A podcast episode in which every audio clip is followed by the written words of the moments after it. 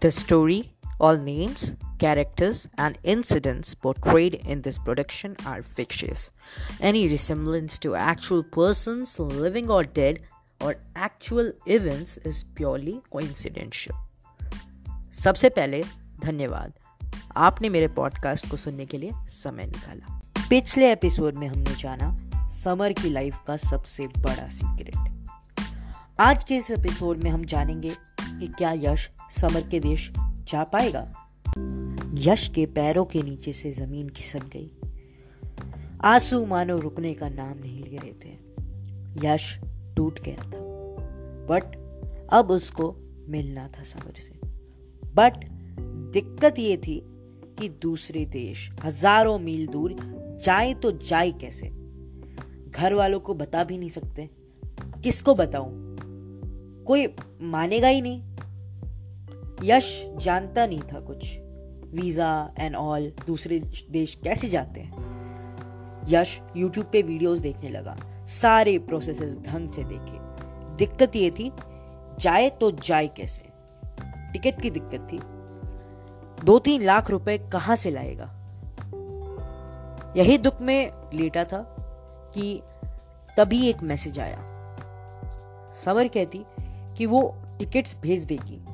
और सारे पैसे चुका देगी बट उसे आना पड़ेगा।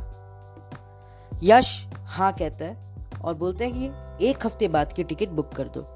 टिकट की तो चिंता खत्म। अब जाए तो जाए कैसे बिना घर पे बताए?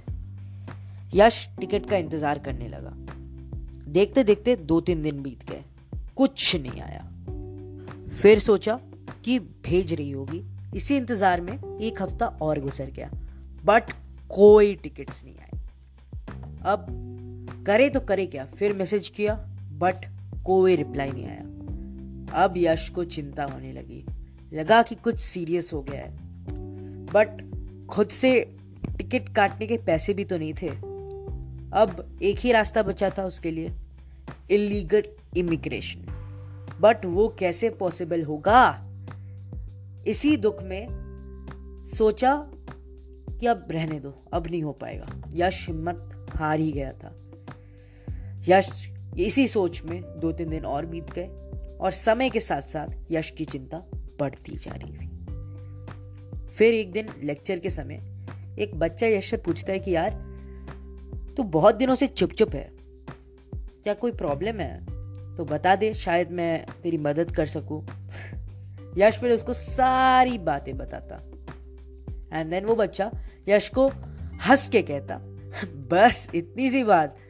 ये तो पहले बतानी थी यार, तू भी ना? और कहता कि उसके पापा एक ट्रैवल एजेंट है। वो यश की मदद ज़रूर करेंगे, वो भी फ्री में। यश बहुत ही ज़्यादा खुश था और अब बस उसको समर की चिंता थी। यश पीजी में रहता था और उसको अकेला रहना आता था बट एक दिक्कत थी। पीजी वालों को तो पेरेंट्स से मिलने जाने के लिए फॉर्म दे देता बट घर वालों को जब फ़ोन आएगा तो वो कैसे बात करेगा? बस यही प्रॉब्लम थी। बट फिर यश दिमाग ला के सोचते हैं कि पेरेंट्स को भी कॉलेज की ट्रिप बोलकर निपटा देगा। यश फिर शाम को राहुल के साथ उसके पापा के ऑफ़िस जाता है। राहुल अपने पापा को सब कुछ डिटेल में बताता है। उसके पापा राज़ी तो हो जाते हैं। बट दिक्कत ये थी कि यश का पासपोर्ट एक्सपायर हो गया था। तो अब पासपोर्ट रिन्यू होने में तो बहुत टाइम लगेगा और इतना वक्त यश के पास नहीं था।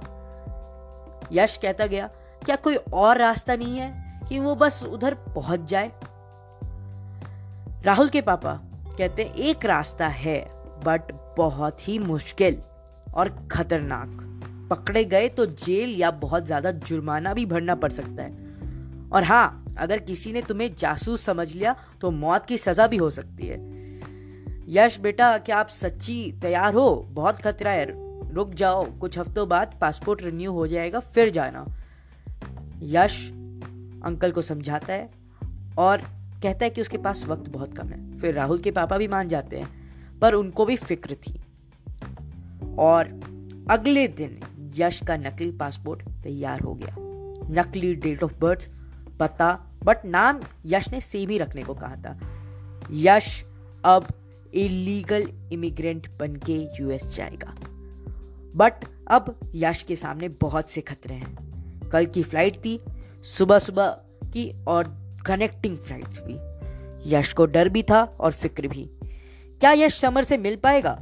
जानने के लिए सुनते रहिए कनेक्टेड थ्रू द इंटरनेट ले जाए जाने का हवाएँ हवाएँ।